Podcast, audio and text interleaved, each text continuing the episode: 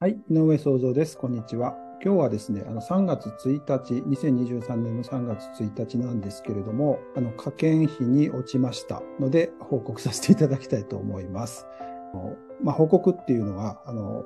まあ、落ちた原因とか、ちょっと傾向と対策みたいなものもちょっと振り返ってみたいなと思いますので、よかったら聞いてください。で、あの、まあ、科研費っていうのはですね、あの、まあ、その、国の中で、あの、最もその基盤的な、基本的な研究費として、えー、文科省から配分されている、えー、と予算、研究費ですね。で、あの、各、えー、と研究者がですね、応募して、それで競争的に受かったら、えー、と採択されるというものになっております。それで、あの、私、前、過去にですね、情報処理学会の先生質問ですっていうところで、資金獲得などで成功するコツがあれば教えてくださいということで書いて、質問に私答えてるんですね。で、これ答えるの本当は嫌だったんですね。なんで嫌だったかというと、こんななんか偉そうに答えると、多分誰かがあの審査する側の人が私のこのコメントに気づいてですね、なんか偉そうだな、こいつ落としてやるみたいに思われないかなと思ってちょっと心配だったんですけど、まあ、それが原因かどうかわかりませんが、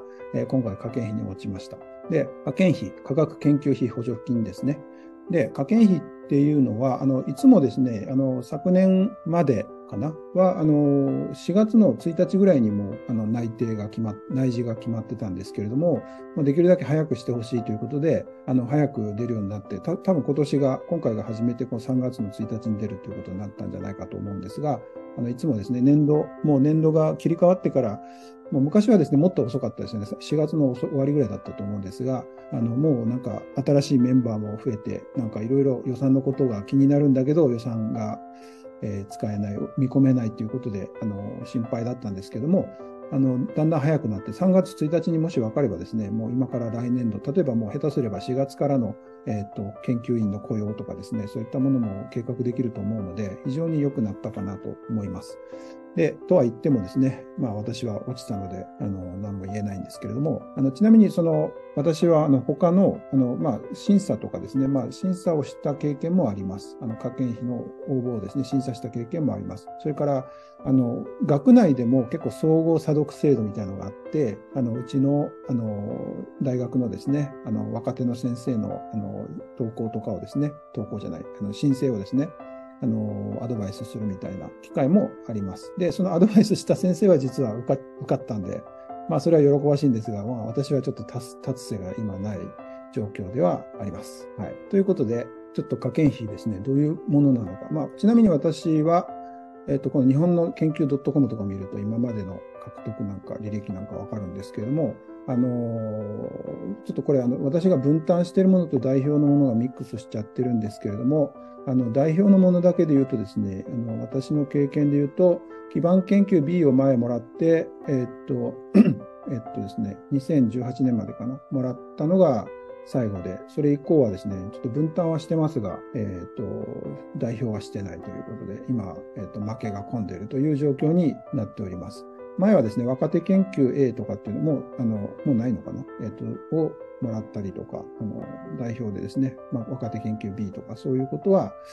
やっておりましたけれども、えっ、と、今回、あの、基盤研究 A にですね、もう無謀にも何度もチャレンジして、えー、落ち続けているという状況なんですけれども、えっ、と、どういうものかっていうのをですね、ちょっと見ていった上で、えっ、と、なんで落ちたのかとかですね、そういう話をちょっとしようかなと思います。で、あの、これですね、この科研費って今もう Web システムで申請から結果が出てくるんですけれども、あの、まあ、研究者、まあ、あの、機関、所属機関とか、まあ、大学ですね、大学の担当者が見る画面とかいろいろあるんですが、まあ、研究者はもうここだけですね、ここ一択でログインすることができます。で、ログインしたところで、えっと、まあ、こんな画面になるんですけれども、あの、まあ、えっと、申請するときはですね、申請、どれかな、応募手続きからクリックできるんですけれども、あの、まあ、応募が終わった後で、えっと、審査結果が出てる時にですね、こう、ワクワクしながら、こう、開くんですね。多分、昨日から今日にかけて、全国の研究者はこれを結構ワクワクドキドキして開いてると思います。それで、えー、っと、ここの審査結果閲覧っていうのを見るんですね。これかな？これを見ると、えー、っと、これか。はい。こんな感じで採択と出て、えー、っと、ショックを受けるというような構造になっております。それで、あの、なんかそれだと物足りないんですよね。あ、なんか落ちた、落ちたと思って、でどうすればいいんだろうと思うけど、それ以上の情報は一切ないと。なんかこういうところ絶対皆さんね、これクリックパターンを見ると、この、ここをクリックした後絶対ここを見てると思うんですね。なんか内定してたもしかして万が一ここになんかあの表示されてるんじゃないかなと思ってみて、こんな感じで赤字でですね、もうちょっともう冷酷に何もありませんみたいな感じで、あの、まあ、受かったらここで、えっ、と、交付申請っていうのに進むんですけれども、あの、そういったものがなくて、あ、落ちたみたいな、そういうちょっとショックな時間を過ごすということになります。私だけではないと思うので、えー、っと、まあ、採択率結構低いですよね。あの、ちょっと覚えてないですが、10%とか30%とか、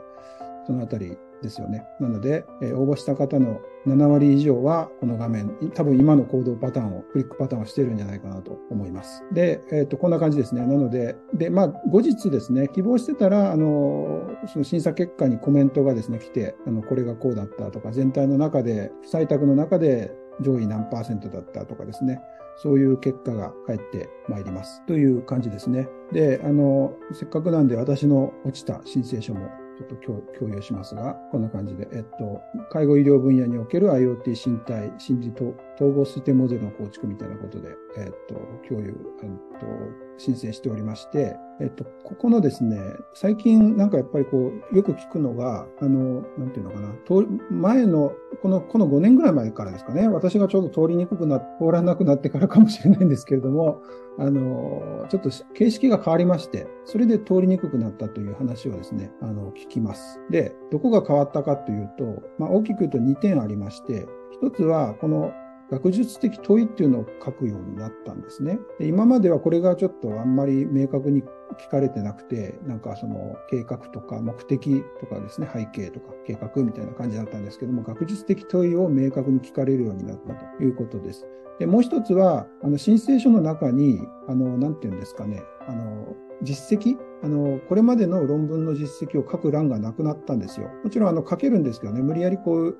あの、申請書の中の、あの、こういったところにですね、こう、文章中に入れるのはいいんですけれども、その、業績だけを書く欄というのがなくなったんですね。で、そのリンクでリサーチマップとか、そういう別のサイトで見ていってくださいというふうになってまして、なので、これからちょっと2つですね、変化があってます。この4、5年ですかね。どういう変化かというと、まずその、えっと、業績を書く欄がないので、つまりこの人は結構学会で発表頑張ってるなとか、学会出版頑張ってるな、だからちょっと通してやろうかみたいな心理的な、あの、バイアスじゃないですけども、心理的なこう効果っていうか、それがなくなってるんじゃないかなと思います。だからもう本当にもうガチで、ガチンコで勝負というか、中身で勝負みたいな感じになってるわけですね。で、かつ、その、いかに綿密に実施計画とかなんとか書く、まあ、それも大事だと思うんですが、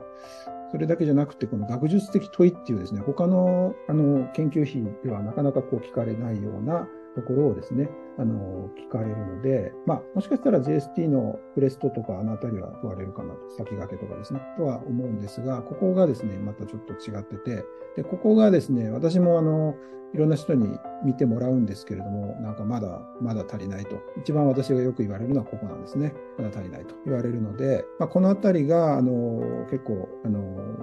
いかにやっぱり真面目にやっていくかっていうのがですね、真剣に取り組むかっていうのが大事かなというふうに、えー、と思います。まあ、私はあの生存者バイアスでいうとこの、あの生存してない方の人なので、これこれに関してはですね、あの、まあ、信じるか信じないかはあなた次第ですという感じなんですけれども、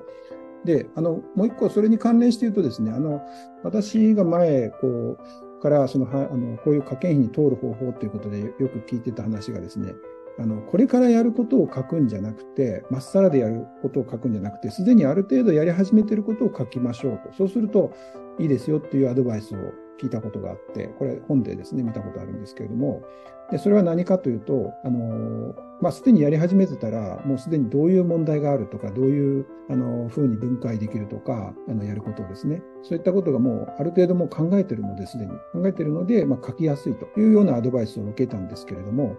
あの、それがちょっと通用しにくくなってるのかなというふうに思います。この部分でですね、学術的問いというところで、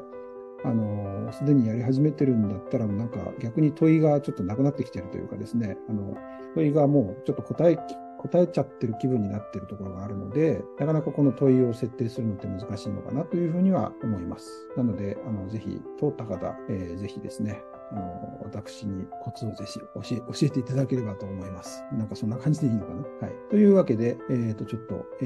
っ、ー、と、科研費のことについてですね、あの、科研費に研究者が日々こうやって、えー、取り組んでいるんだよという一環としてですね、あの、今日、えー、共有をさせていただきました。えっ、ー、と、今日は3月1日ということで、明日からですね、あの、全国大会がありまして、えー、上昇ラジオというところでですね、あの、ランチタイム上昇ラジオということで、昼の時間に、えー、ライブで、えー、いろんな人のお話を聞いていきたいと思います。はい。よかったら、えっ、と、いいねとかですね、チャンネル登録とかしていただければと思います。井上創造でした。ありがとうございました。